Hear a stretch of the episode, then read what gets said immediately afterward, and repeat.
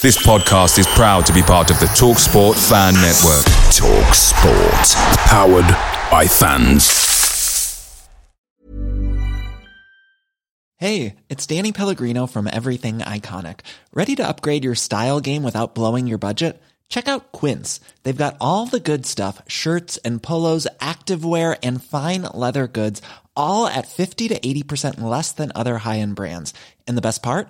They're all about safe, ethical, and responsible manufacturing. Get that luxury vibe without the luxury price tag. Hit up quince.com slash upgrade for free shipping and 365 day returns on your next order. That's quince.com slash upgrade.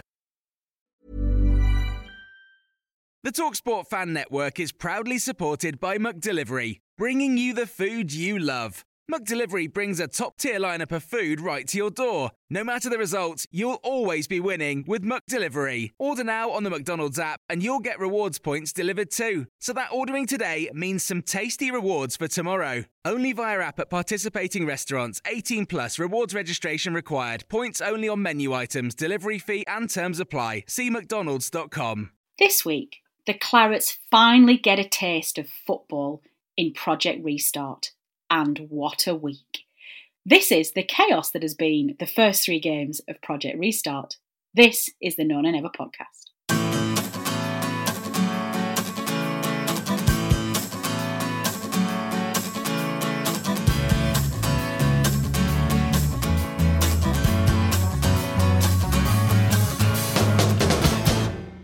Hello and welcome back to another jam packed episode of your favourite No Nay Never podcast. Well, what a week that has been, Clarets fans. We have got so many issues to pick through this evening. I don't even know where to start. Of course, the Clarets finally got their taste of football um, at that always easy game, Manchester City away. And let's be honest, it went exactly the way that we expected it to. Um, but then that was followed by two fantastic wins that have that have ended the that, that uh, three game spell with us all getting very excited about another European tour, albeit on a socially basis. Um, and in between all of that, we've had fans falling out with other fans, we've had players falling out with fans, we've had Dyche falling out with his chairman, we've had injury crisis, contract palaver. Where do we even start? Well, I'll tell you where we start. We go to our wonderful panelists, who I'm delighted to introduce this evening as joining me. Tom Whitaker. Tom, welcome back. Always a pleasure to have you. Thanks very much. Nice to be back as ever. Excellent. And drum roll, please. Listeners, guess who's back? Robbie's back, back, back, back again. Robbie Kopak, we thought you'd quit. I felt like it because our seasons. Well, I, I, after the City debacle, I wanted, I wanted to quit Burnley completely. You're so dramatic, Robert. Every time we hear from you, like, oh my god, you've never. You're, you're one of those guys that never lost the, the, the teenage tantrums. I love it. I love listening to it. But welcome Yeah. back. It's nice to have you on. Yeah, I'm, I'm, I'm happy to be back. I can't wait to talk about the uh, the Palace win because I, I I think that Palace win was probably one of my favourites as a Burnley fan. I think.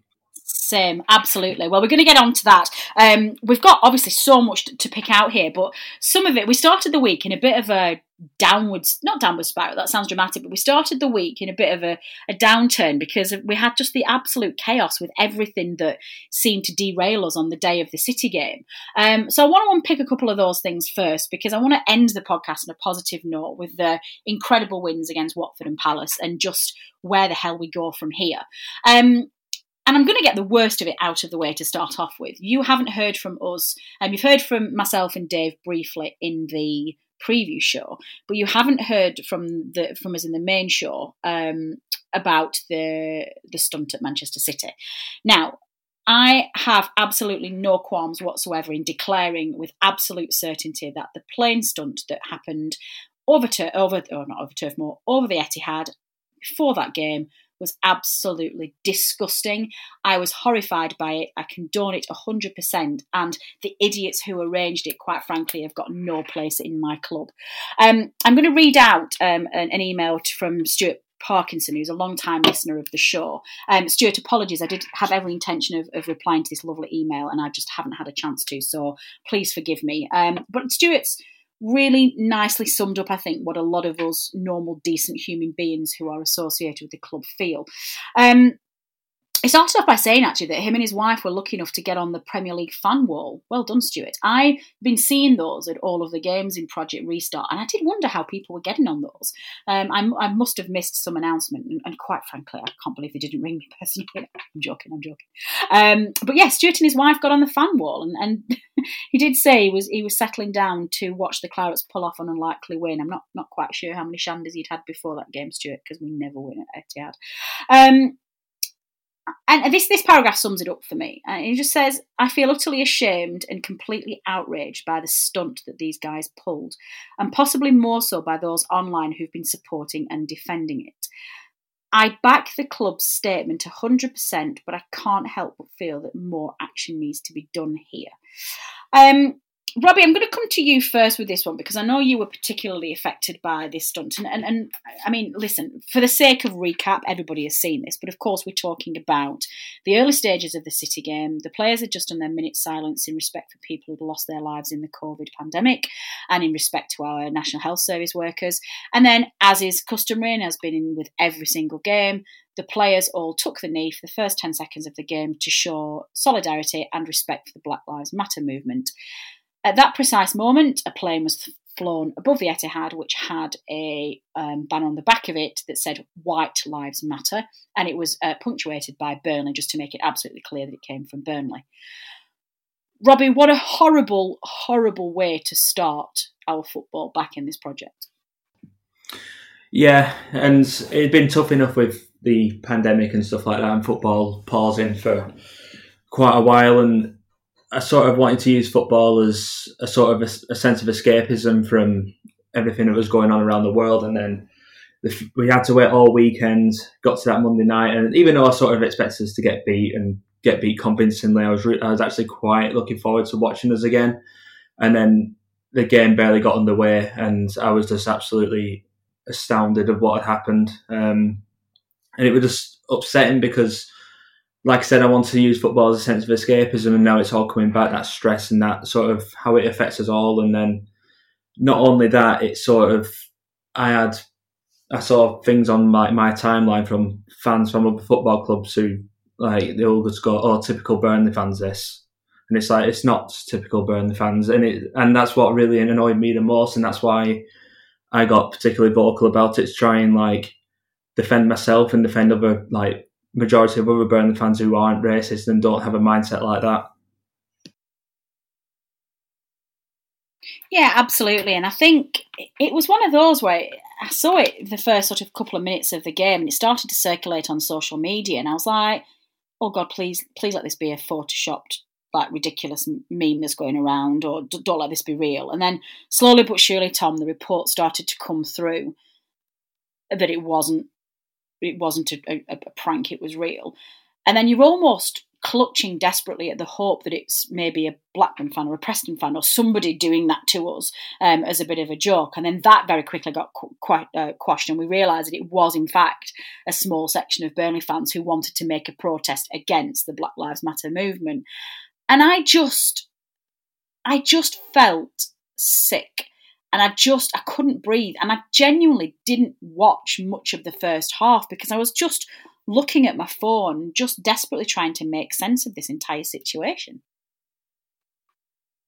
Yeah, I felt similar. Um, it, yeah, the game sort of became a secondary consideration after that. It was, uh, yeah, it was really, it was it really felt like a gut punch because it's by putting that word Burnley at the end of the banner, it's not just like a group. It's it, you know it's it's associating that with all of us and people who haven't asked to be associated with that, and obviously would never associate with that. Um, and it, yeah, I suppose it felt a lot more personal because of that. Um, yeah, I was I was pretty much the same. Um, it was it was difficult to to sort of concentrate on the game after that. I haven't got too I haven't got too many memories of it. I couldn't tell you what the goals were like really. Um, no, I'm the same. I think it was probably. I think it was just maybe the the Ben Mee penalty was probably the one that that sticks out more. But Tom, I think. Do you think it affected the players because we never got going in that game? And I would say that. I mean, City away is always going to be a difficult game, but we looked so uncharacteristically bad for a Burnley side. Yeah, it's, it's a difficult one to say because I know obviously uh, Ben Mee spoke really well about it after the game. I'm sure we'll, we'll come on to that in a bit more detail. Um, and he, he did mention that he said that it had an effect on the players. I didn't know if he meant by that that, it, that they just saw that and obviously had the, the visceral reaction that a few of us have spoken about that we had to it, or that he meant that it affected the performance. I think it's difficult for me to to say that it had that much effect on on the game or on the performance just because I mean it's we've seen that kind of performance level and result at Man City before, and um, so I couldn't necessarily put it down to to what to what was there. Obviously, there was other mitigating factors. City had already got a game to get back into into the, the groove of it. City are making five or six subs, and we haven't got any to make. Um, so I wouldn't want to kind of I wouldn't want to say that it, it had a massive effect on the game, but um, obviously Mee did say that the players had seen it beforehand, and and he did he used the words that you know it did affect us. So um, it, it certainly didn't help. Put it that way. No, it didn't. It must have had some bearing on their mental preparation for that game because they will have known, they will have seen it. And apparently, actually, Ben Mee did come out and say that they had been warned, hadn't they, before the game that this stunt was being pulled. And apparently, the club had tried to stop it, but were not able to. So that must have been on their minds. They'll have been expecting it, and then when they heard the plane, they will have known exactly what that was. Um, a couple of people reporting that they saw the players looking up to the sky and shaking their heads in disgust. So I think that you know they clearly share our disgust with that. Um, Robbie, one thing that Tom mentioned there was Ben Mee's interview, and I'm going to uh, end on this because the shining light from the end of that shitty, horrible night, pardon my language, listeners, was just the eloquence and the unbelievable response sense of responsibility that, that Ben Mee showed when he came out to the press. He didn't mess around. He didn't want to speak. He had no intention of speaking about the game. He wanted to address it head on. He wanted to speak for his players and his club. And I thought he did an incredible job. Yeah, it's it's, it brought back a, a sense of pride uh, back to, well back to me anyway.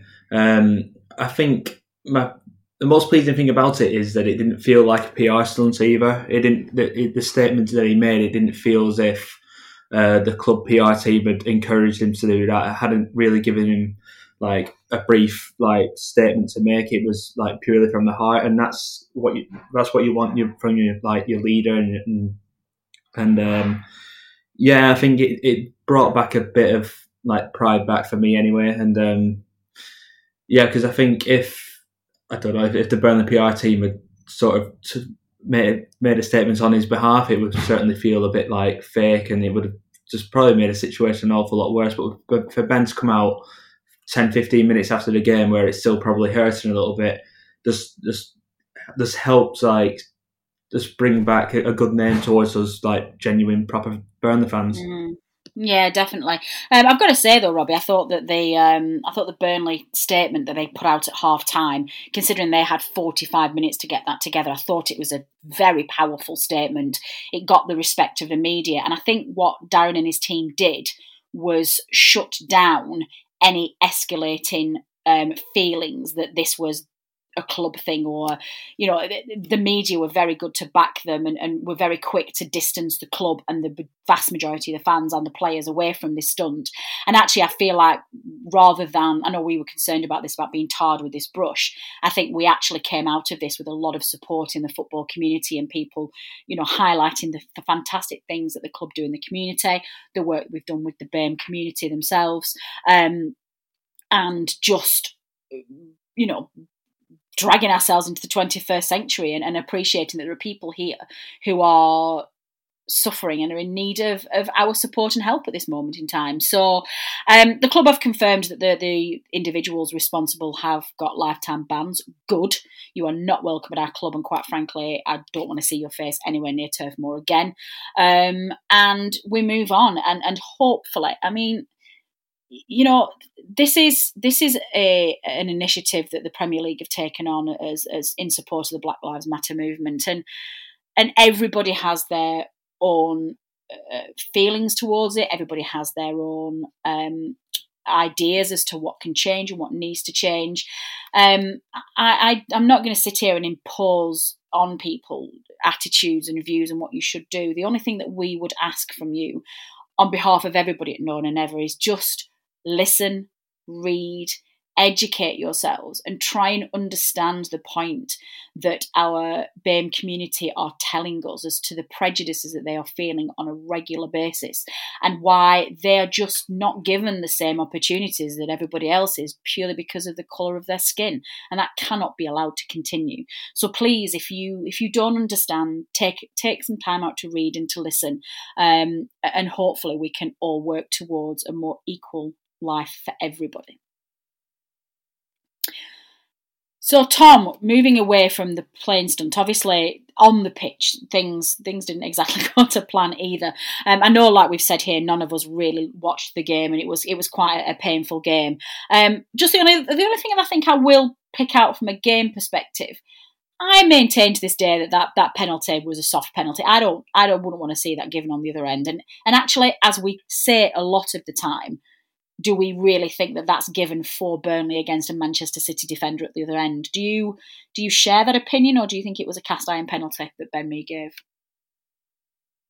I don't think it was a, nailed on penalty. I think a lot of the pundits were talking uh, in the studio half time. The point they were making was that you didn't see any Man City players appealing for it. You didn't see anyone on the pitch that thought it was a penalty. Um, I think when you see the replay back, you can understand why it was given. Um, you know, Aguero's got there just slightly in front of him, and, and he has caught him. Um, I think it's one of them. It reminded me a little bit of the, the Chris Wood one um, against um, uh, against Leicester. You know, the, the goal that we had disallowed there. A minor bit of contact. If you if you're in the VAR, you can give whatever you want to give there. You, you know, just because it's contact doesn't mean it's a foul necessarily. But there seems to be a desire to to overrule the ref and to give daft stuff, and that's what it looked like to me. It seems for whatever reason they they were they were leaning towards a penalty and they gave it. I think Mm. I don't think anyone would have complained if that hadn't been given, but I can see I can see where they got it from at the very least. Yeah, I think it's just it's just frustrating from my perspective, and I appreciate I'm very much saying this with claret tinted glasses on. But we had the ridiculous scenario at the start of Project Restart where the the goal line technology wasn't working or wasn't switched on properly or whatever it was that happened there. So you know we've got a perfectly good goal for Sheffield United ruled out because it went over the line and wasn't given but then we're trying to find the tightest of margins to you know either award a penalty or or stop another goal going on. I think uh, it's not really been talked about since we got back, hasn't the problems with VAR because other things have, have, have rightly taken over. But something has to change for next season, and I think we are going to see a second um, a second wave of, of, of evolution of, of VAR. I think next season.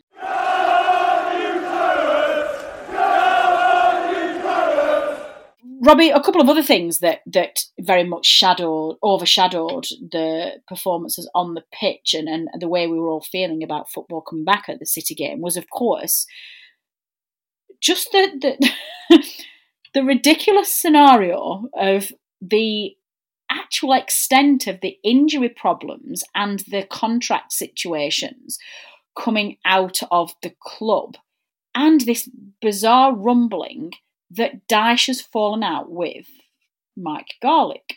So let's take the Dyche versus Garlick battle first. Um, because this is something that even after the week that we've had is still refusing to go away, and even after the the um, the, the post match interviews after the Palace game, Dyche was still being questioned about his relationship about with his chairman and whether he was seeking other opportunities. And I'm not entirely sure that Dyche has done sufficient to make those rumours go away. Um, but Robbie, the rumours were coming around that it was the contract situation that has caused the problem. Now, what? Looking at the contracts, let's take the contracts first. Can you believe we're in this situation, even by Burnley standards? Talk us through this. Yeah, it's, it's it is a strange one. It's um like for a sense of perspective, in a normal environment, we probably wouldn't be too fussed about Jeff Hendrick being let go. Personally, I would have kept him anyway, but uh, in, under normal circumstances, I don't think a lot of Burnley fans would have complained too much. That goes the same with Joe Hart, Aaron Lennon, and Inns. Uh, Phil Bardsley, despite him being a first first choice, he is like you know, he's, he's one of the, the older players in the squad, so you want to like bring that age that age gap down. And So, as a sense of perspective, you can sort of understand why there might have been a bit of hesitancy in terms of like offering new deals and stuff like that. But the, it's a Jeff Hendrick one for me, which is the most like ridiculous because he's arguably a, a first team player, regardless of what you think. Um, obviously rates him. He obviously sees him as that uh, sort of like a bit like what Scott Arfield was, where he played in that wide midfield role. He just plays wherever he wherever he's like been told to and always does a job. He's never really like a you're never going to get like a, a 10 out of 10 performance out of him, but you're always going to get like those consistent 7 out of 10s.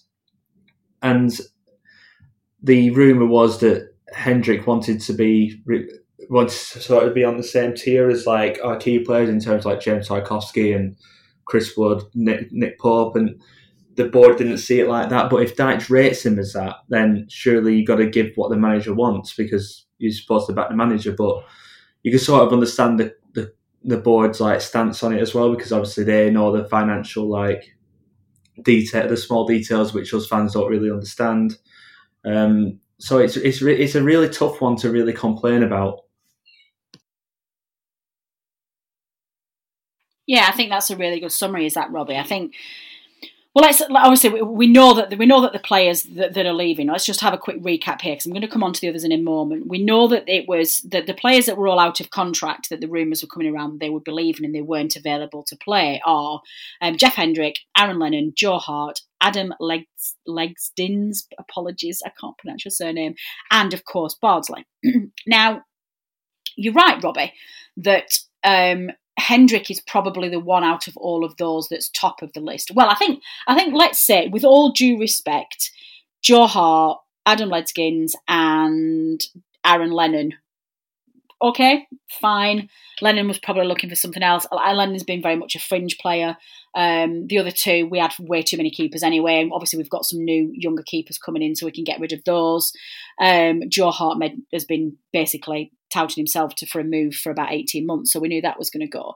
So essentially, out of those five players, we whittle this down we go, you know what? It's really mainly Phil Bardsley and um, Jeff Hendrick that we're worried about here. Now, I agree with you, Robert.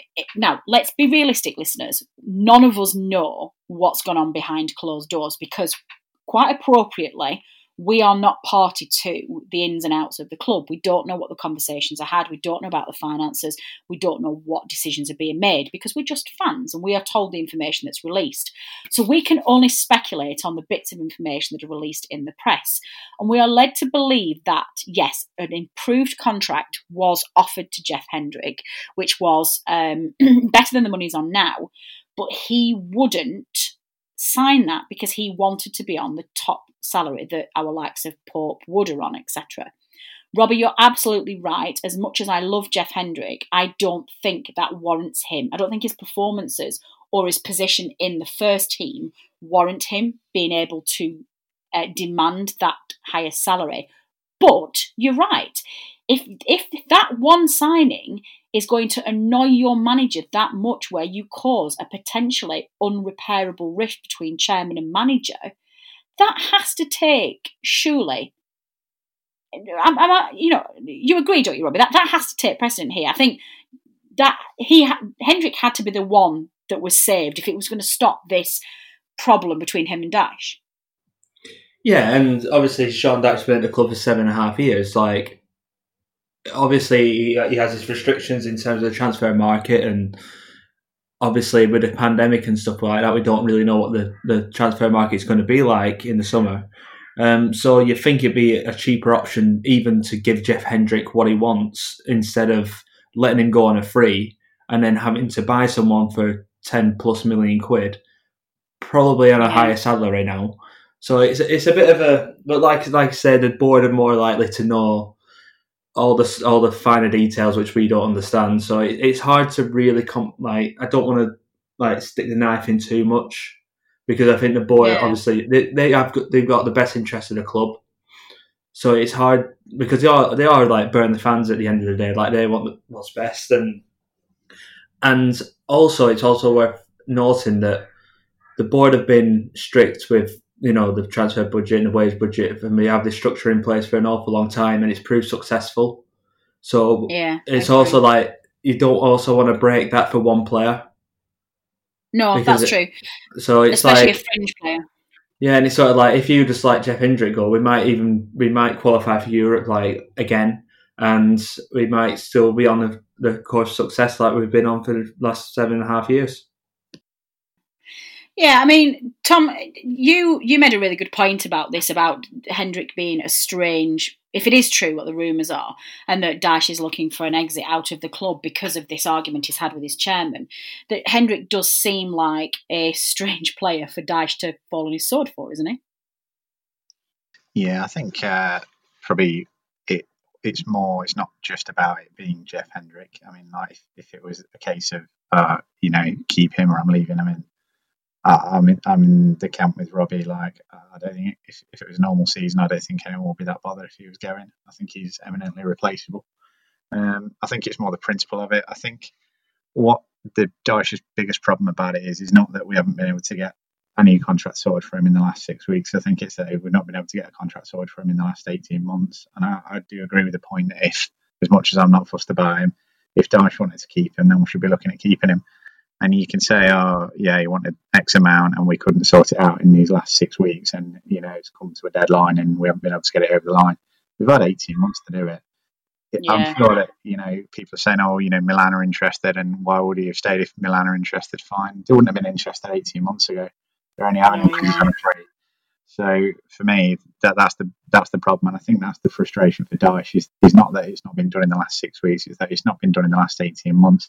And obviously, that's Yeah. symptomatic of the bigger problem, which is the fact that the, that we're not stretching the budget, as he says, enough for his liking.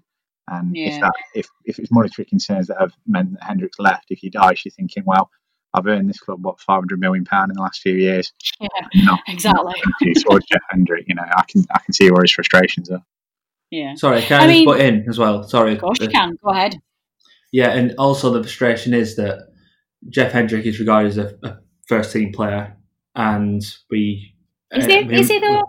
Well, I think he's obviously been playing the majority of the games on the right hand side of midfield, so I, I, I, I've, I've certainly put him as a first team player. Um, but I'm just about to add that the the bigger frustration is for me that we're going to we manage to extend Robbie Brady's contract. So he's not kicked a ball for two years, and it's like Yeah. you know, we, we, we've been again. It's sort of like Robbie Brady's probably worth keeping around because you, he's probably is like a fringe player. But Jeff Hendrick is a far more important player than Robbie Brady, and we managed to sort Brady out. But Jeff Hendrick, who's regarded as Dyche's one of Dyche's favourite players, is just disregarded.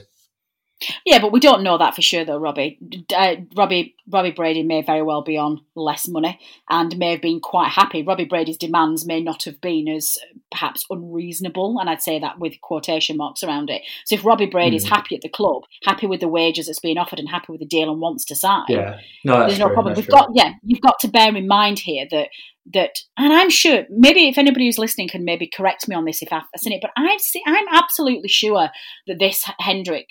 Um, like Tom said, this Hendrick contract situation has been rumbling on for 18 months, and I'm sure he's rejected about three or four different contracts. I remember at the Player of the Year Awards last year, this was being talked about that he was potentially going last summer because they couldn't agree a deal. So if Burnley have offered him improved terms and he's still holding out, it just I don't know. It you know you've got to bear in mind that a lot of this may very well be that the player was never going to sign anyway. I don't know. Who knows? Um, but Tom, I think we have we seem to have already replaced him on the pitch, though, don't we? We've got a good. We've got somebody who we've unearthed in the last couple of games who's who's very much stepped into the Hendrick role. Yeah, it makes you wonder when you see Brownhill back with that Alice band and stuff. Is that the was that the power all along? Is is it the Alice band around the centre midfield to run up and down the right? It's the hair. yeah, Yeah. as soon as Hendrick cut his hair, it was like, "No, mate, you're out. No contract." for you." yeah. But no, all joking aside, Brownhill's. I mean, Brownhill. Bearing in mind as well, I thought he struggled a little bit against City, but crikey, we all did. Um, but considering that he's made the step up from the Championship and he's not played yet, he's been training with the with the team all the way through all of this. He's then had the break for the lockdown. He's not been training with his team. Considering that this is his third, that the Palace game was his third game in. My God, that trajectory was massive. He looked like he'd been playing in the Premier League all his life. Yeah, and in a position he doesn't play as well. Um, I have to say, obviously, the City game, we, that's a riot for everybody, as you say. After I've seen a few people giving him some praise after the uh, after the Watford game. I thought he struggled a little bit in that one, especially in the first half. Missed a couple of chances. His touch for the to set up McNeil's cross for the goal was, was fantastic. Perhaps he got a bit of confidence from that because I'm with you. Palace, he was fantastic. Um, him and Bardsley did a job on Zaha. Let's face it, the Yeah, our right hand midfielder Jeff Hendrick's not in there to beat men and, cross balls into the box. He's there to stop the fullbacks bombing up and down Yeah, and, and provide cover for the midfield, and that was the job that that Brownhill was doing. And as you say, he looked like he'd been doing it all his life. So I think yeah, it um, was really good. yeah, when you look at his kind of career trajectory at Bristol City, he's, he pops up with the odd spectacular goal, uh, works hard. Um, you know, I think he'll be a more than adequate replacement for Hendrick. The only problem that leaves you with is now you've got to find someone to replace Brownhill in the middle. But uh, yeah, very promising. And can I say, he put a lovely ball in, in in in the middle of the first half. I think it just evaded everybody, but that was one better cross than I've ever seen Hendrick put in. true. That's true. And that, that that is the problem. I think this brings me on to the wider point about all of this. And, and we're trying to build a profile of, of why Dyche is, is grumbling at the moment. You know it isn't just the hendrick situation. It was also the Bardsley situation who we did manage to get back on, on a deal.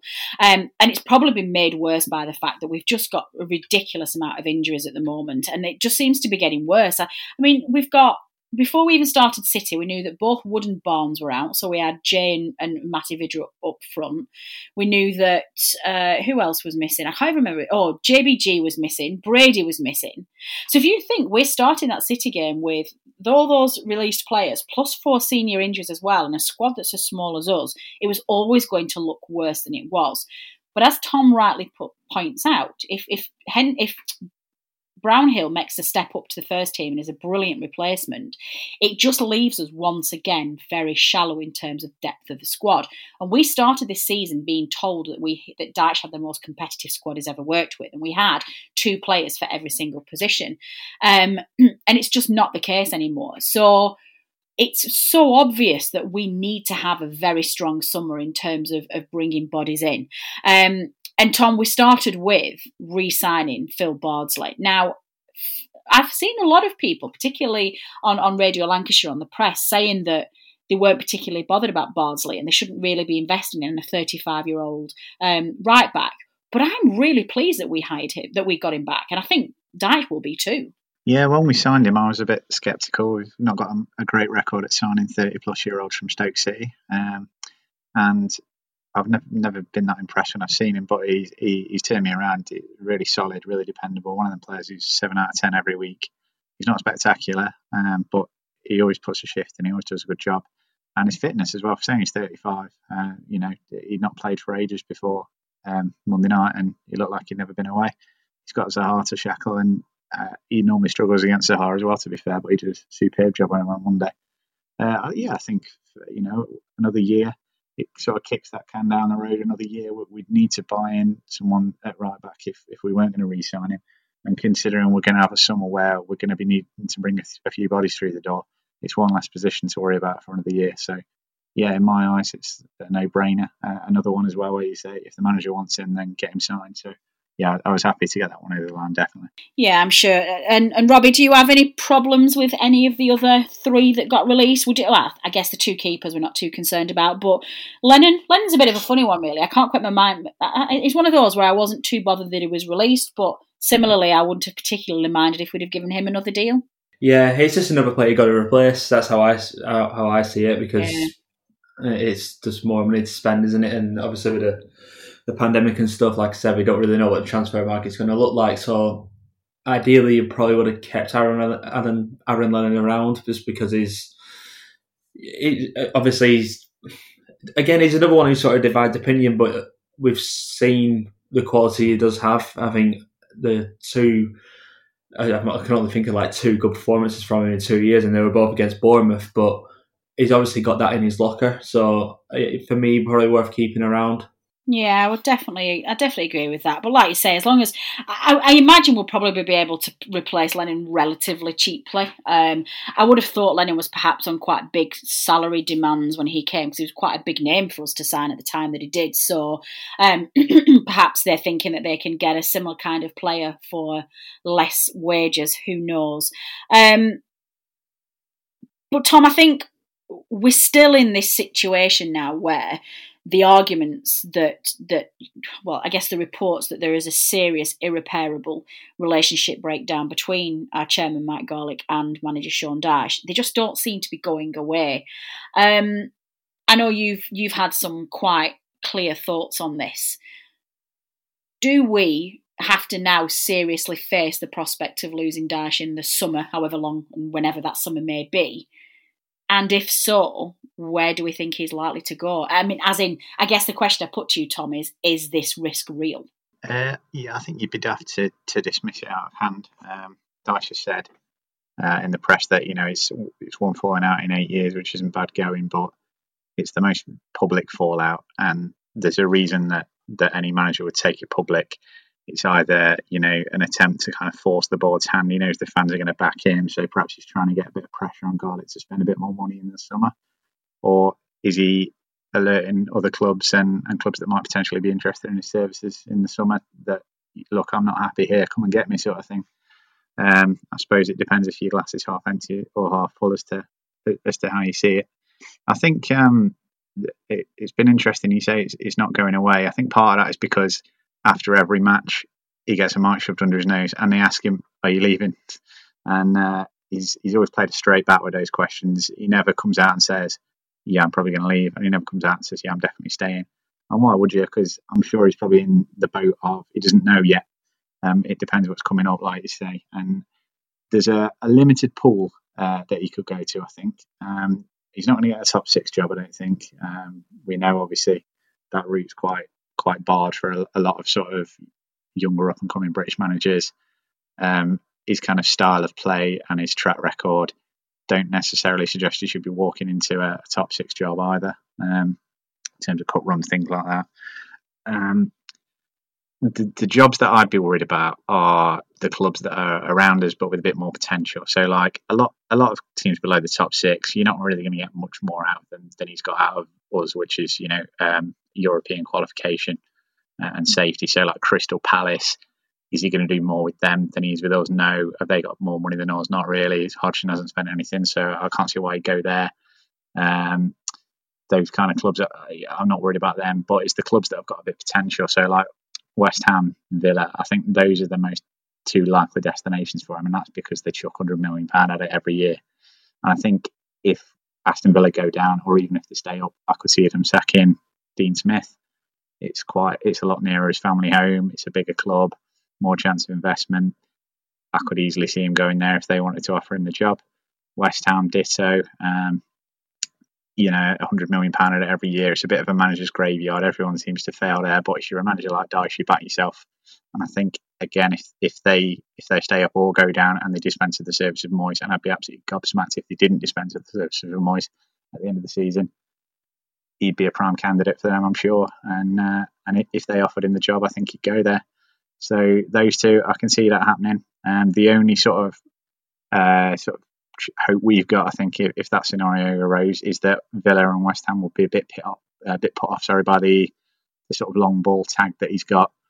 Um, yeah. Obviously, did for Allardyce at West Ham. That the fans were got on Allardyce's back because he didn't play the quote unquote West Ham way. I think that was because he won a few games. I think that's what put them off the West Ham way.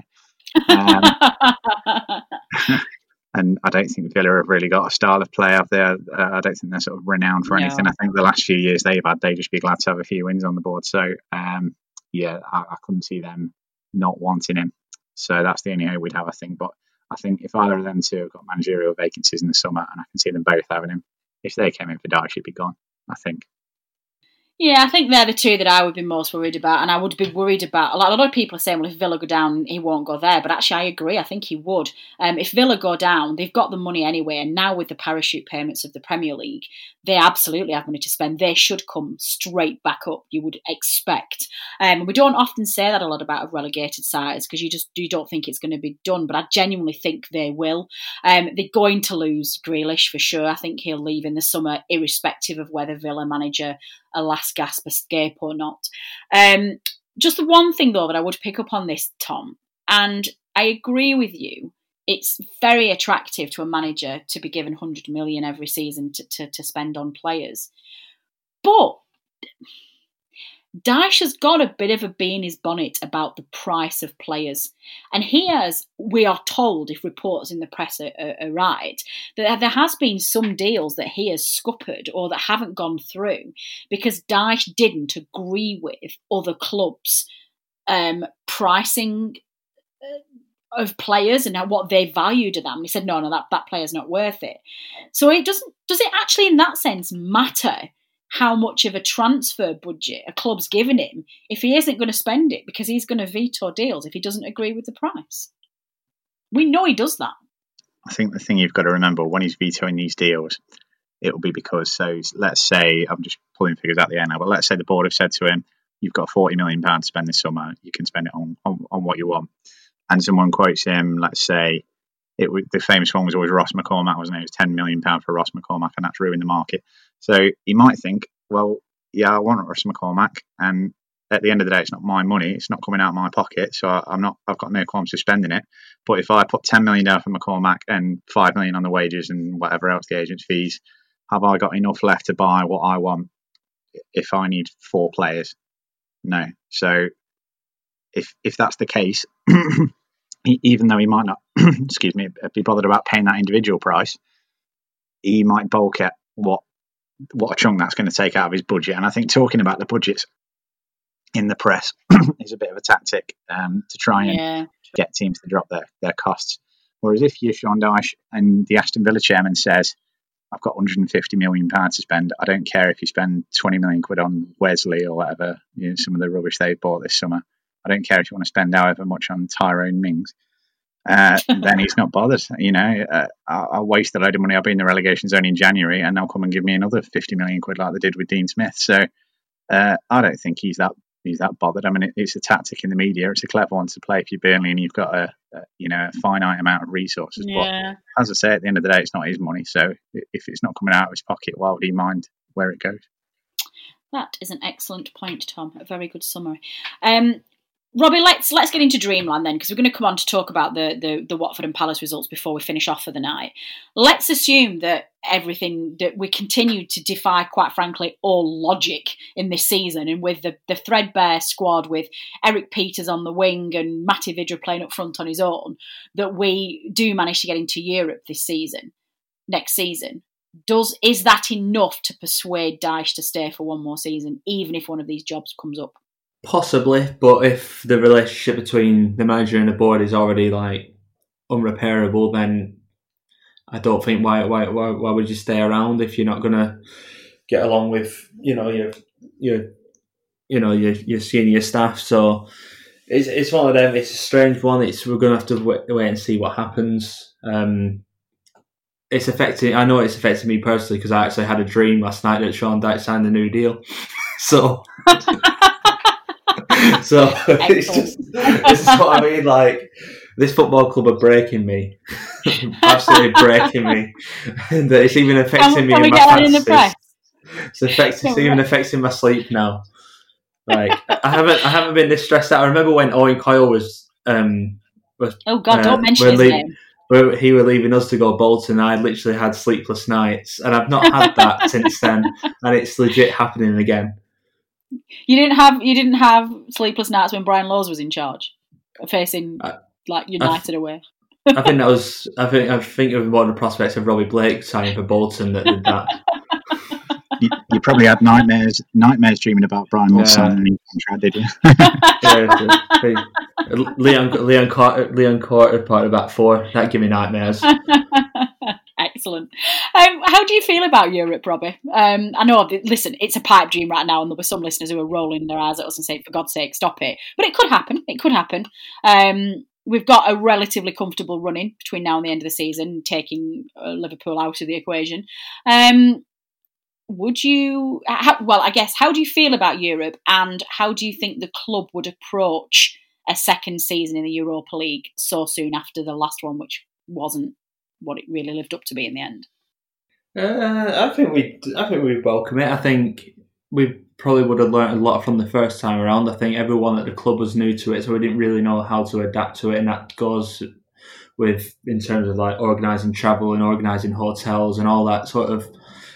There wasn't much of a time frame between you know, each round because I think we played like Istanbul Başakşehir, and then three days later we, we found that you find out that you're playing uh, Olympiacos and you have seven days to turn around flights and hotels, and that's the club sorting out for players and stuff like that. So I think we were all a little bit unprepared for it. So I think the logistics of it, I think the club would be a lot more prepared. Um, it would be a strange one because it, obviously none of us would be there probably. Um, but I, would certainly love another crack at it. Um, hopefully, it would encourage the board to maybe push the boat out a little bit, give Dyche what he wants, and hopefully it will just like be another platform to go on to the next level. But I have to wait and see what happens. Yeah, definitely. I've got to say, I, I really want us to get into Europe because I want us to bring back the postcard from series, and and of course that's how we got Tom Whitaker on the podcast. He, he came on as a guest that very first time with a postcard from Istanbul, which was and still is that last season, that European season, is still our most listened to episode of that season, just from Tom's dulcet tones from his postcard from Istanbul, and uh, we managed to to get him on a permanent deal. He came to us on a loan and we got him in a permanent deal to, to go forward. So, um, Tom, what about you? How do you feel about Europe? Do you think do you think we and, and again taking aside the fact that we probably won't be able to go in the in the in the earlier rounds. Do you think it makes a difference how well Wolves have approached it this season? Do you think that will give us a renewed hope that actually you can have both? It's a funny one, isn't it, with Wolves because you look at them and think, uh, well, you know, they've got all these players, they spend a load of money, uh, you know, um, it's no surprise they can do it on two fronts. But then you look at the squad they've got; they're not carrying that many players. Uh, they've just been quite lucky to avoid injuries. But other than that, uh, yeah, I think they have proved that you can do it with a small squad and still achieve your objectives for the season. I mean, it's not as if we if we got into Europe, we'd be expecting to to be battling for the Champions League like they are. We'd be perfectly happy to get into Europe, have a bit of a run, and stay in the league. And uh, yeah, I mean, we've proved that's that's doable uh, previously. So yeah, why not? Why, why couldn't we do that again? And, and hopefully, like Robbie said, we've we've learned a few lessons from last time the logistics yeah, side yeah. of it, um, you know, game management, rotation, things like that. Perhaps we'd have a bit more nous this time. We could have a bit of a crack at it, and hopefully we could stay in it until we were allowed to go. That would be nice. Oh god, that would be amazing. That would be heartbreaking if we got into Europe again and we we didn't get through the the qualification round and it was all behind closed doors. I'd be like, no. I think one of the things that we were all excited about with the first European tour was that we didn't none of us thought we'd see it we would see it in our lifetimes, and we, we worried we wouldn't see it again. Um, but here we are on, on the cusp of another another entry in, into Europe. I would love to see it. Um, I'd love to see us get into the group stages because I just think it would be fantastic for the club. And of course, one of the things that's being touted in the press as a solution to our um, dwindling squad problem is that the club are looking to go into the European market to bring some players in. So you know, let's let's get into this. let's get them from there. Let's just go and poach them. Um, and also, I would quite like to get an easier flipping qualification round than the one we got last time to get Aberdeen and Olympiacos. And it was just a ridiculous set of circumstances. So hopefully, the fixture gods would be kind to us this time.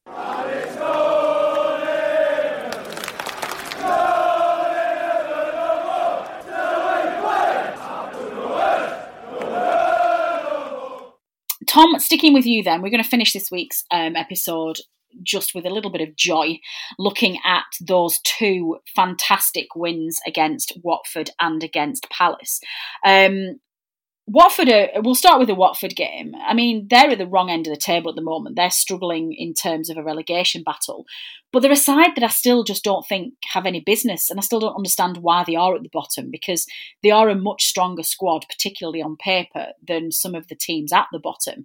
Um, but it was very reassuring to me after everything that had happened in the City game, the drubbing we got from them, their injury problems, the contract situation that we looked ridiculously comfortable against Watford and we gave them a game and just we looked the better side for the most of the game. Yeah, I have to say after everything that gone on, the, the you know the performance against Man City, the week that we'd had, um, the fact that Watford are, have got a lot more to play for than us, they're battling down there at the wrong end of the table. I thought they'd be well up for it. I thought they'd be fighting, um, but no, we really held them at arm's length. So really unlucky not to be at least two 0 up at half time. That that lob from Vydra was superb, so unlucky at the post, and then the rebound off the line. Brownhill had a couple of good chances, like I said, a goal disallowed.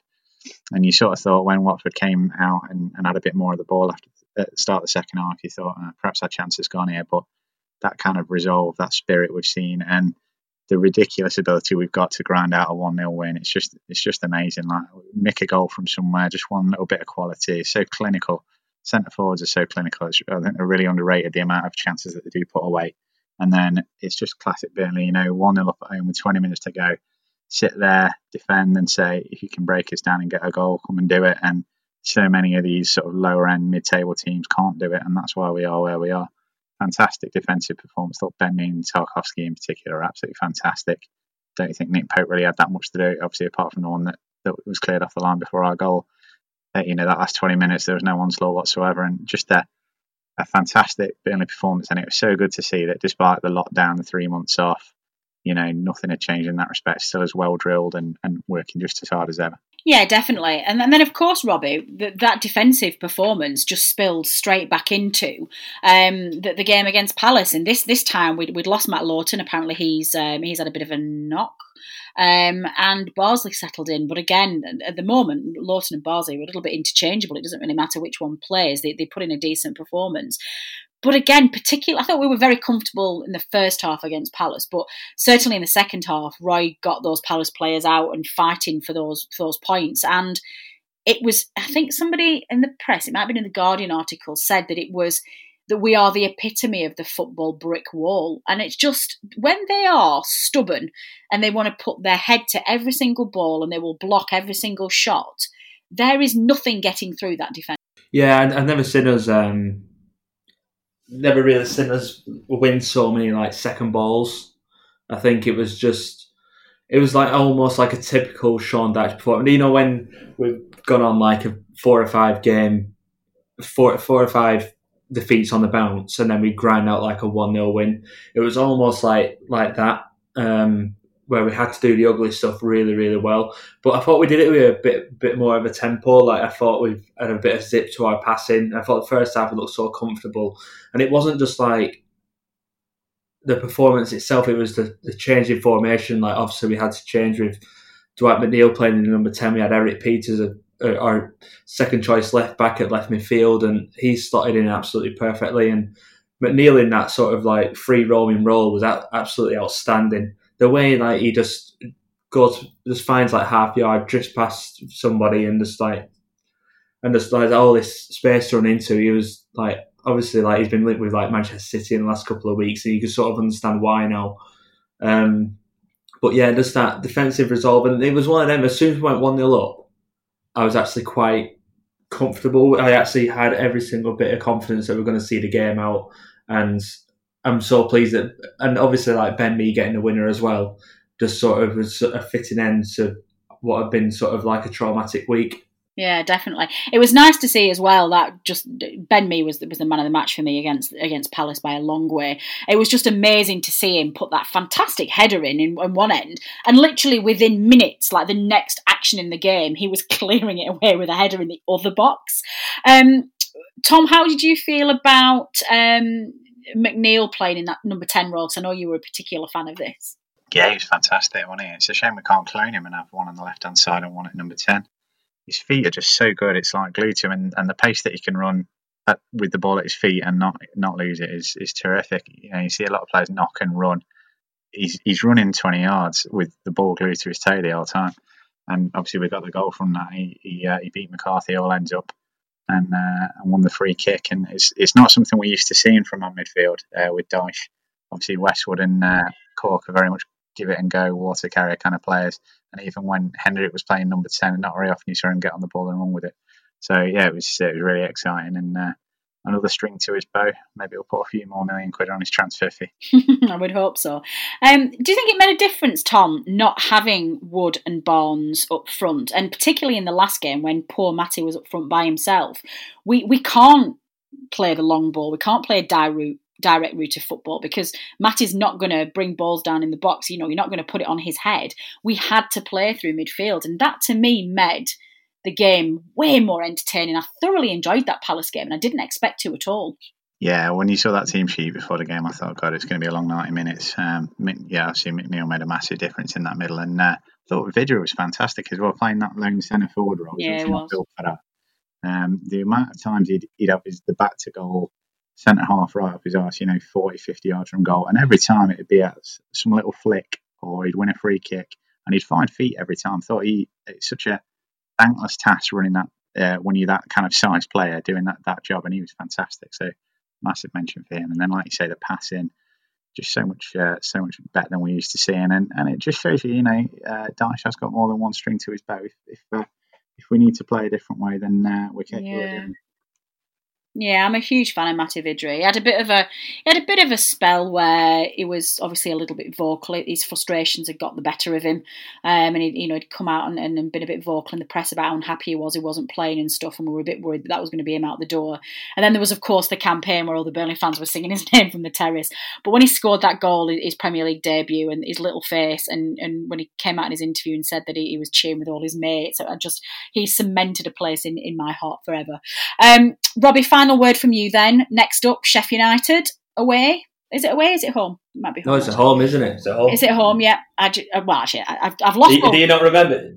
Uh, we had an absolute shambolic performance at Bramall Lane. Oh, of course. Like, we were like three 0 down at half time. Yeah, that was a that was a tough one. Something, yeah, of course. Yeah, that was a that was a tough. Yeah, that was that was probably the worst we've played. Yeah. That and City this season have been the worst we've played. So they're up next at home, and I would I would suggest that if you were going to create a league, Robbie, of clubs that have been most affected by the lockdown period, I would put Sheffield United right at the top of there because they were having a fantastic season, and the momentum really seems to. Sorry, the the, the break has, seems to have completely killed their momentum.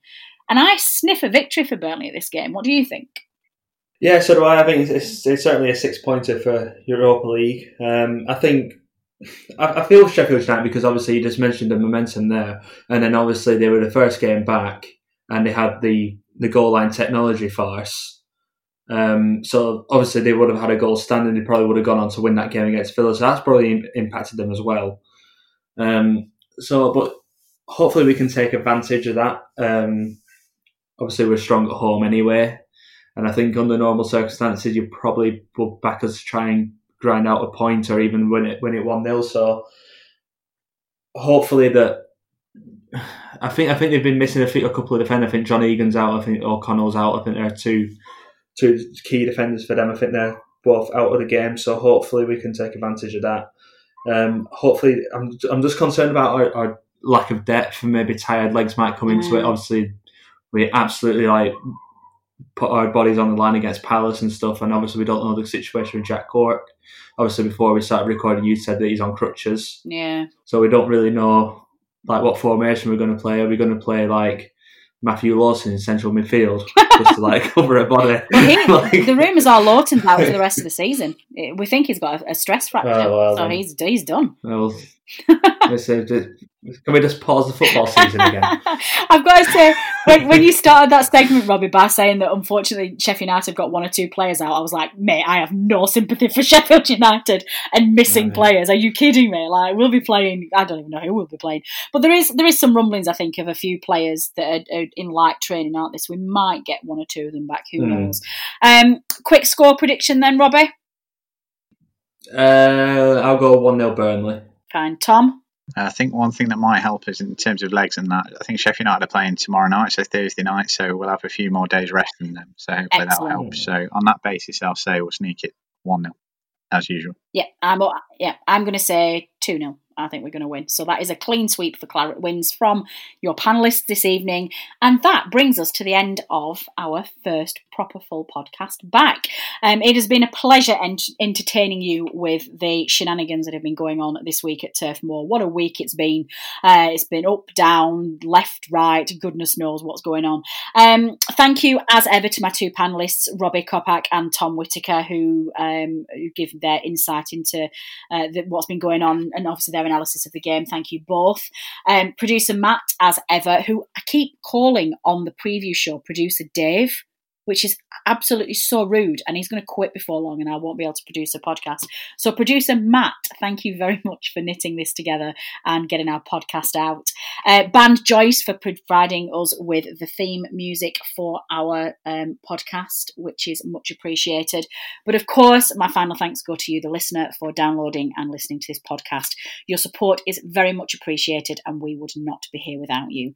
We will be back um, at some point next week. Um, I suspect we'll probably do the Sheffield United game and the West Ham game together, albeit I'm a bit conscious we've then got a very quick turnaround between West Ham and whatever game is next on the Saturday. So um, bear with us and we'll we'll get something out next week. I'm just not sure when that will be. Um, but both Dave and I will be back on Friday for the Friday night preview show, looking ahead to Sheffield United. So we will see you then. Um, any questions, anything you want to raise, any feedback, you know how to get in touch with us.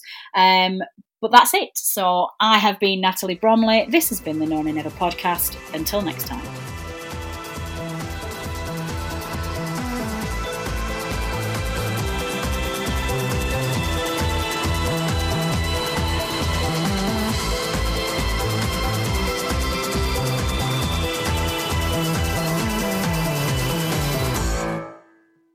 Away days are great, but there's nothing quite like playing at home. The same goes for McDonald's. Maximize your home ground advantage with McDelivery. Order now on the McDonald's app. At participating restaurants, 18 plus serving times, delivery fee, and terms apply. See McDonald's.com. Mom deserves the best, and there's no better place to shop for Mother's Day than Whole Foods Market. They're your destination for unbeatable savings, from premium gifts to show-stopping flowers and irresistible desserts. Start by saving 33% with Prime on all body care and candles. Then get a 15-stem bunch of tulips for just $9.99 each with Prime. Round out Mom's menu with festive rosé, irresistible berry chantilly cake, and more special treats. Come celebrate Mother's Day at Whole Foods Market. This podcast is proud to be part of the TalkSport Fan Network. Talk Sport. Powered by fans.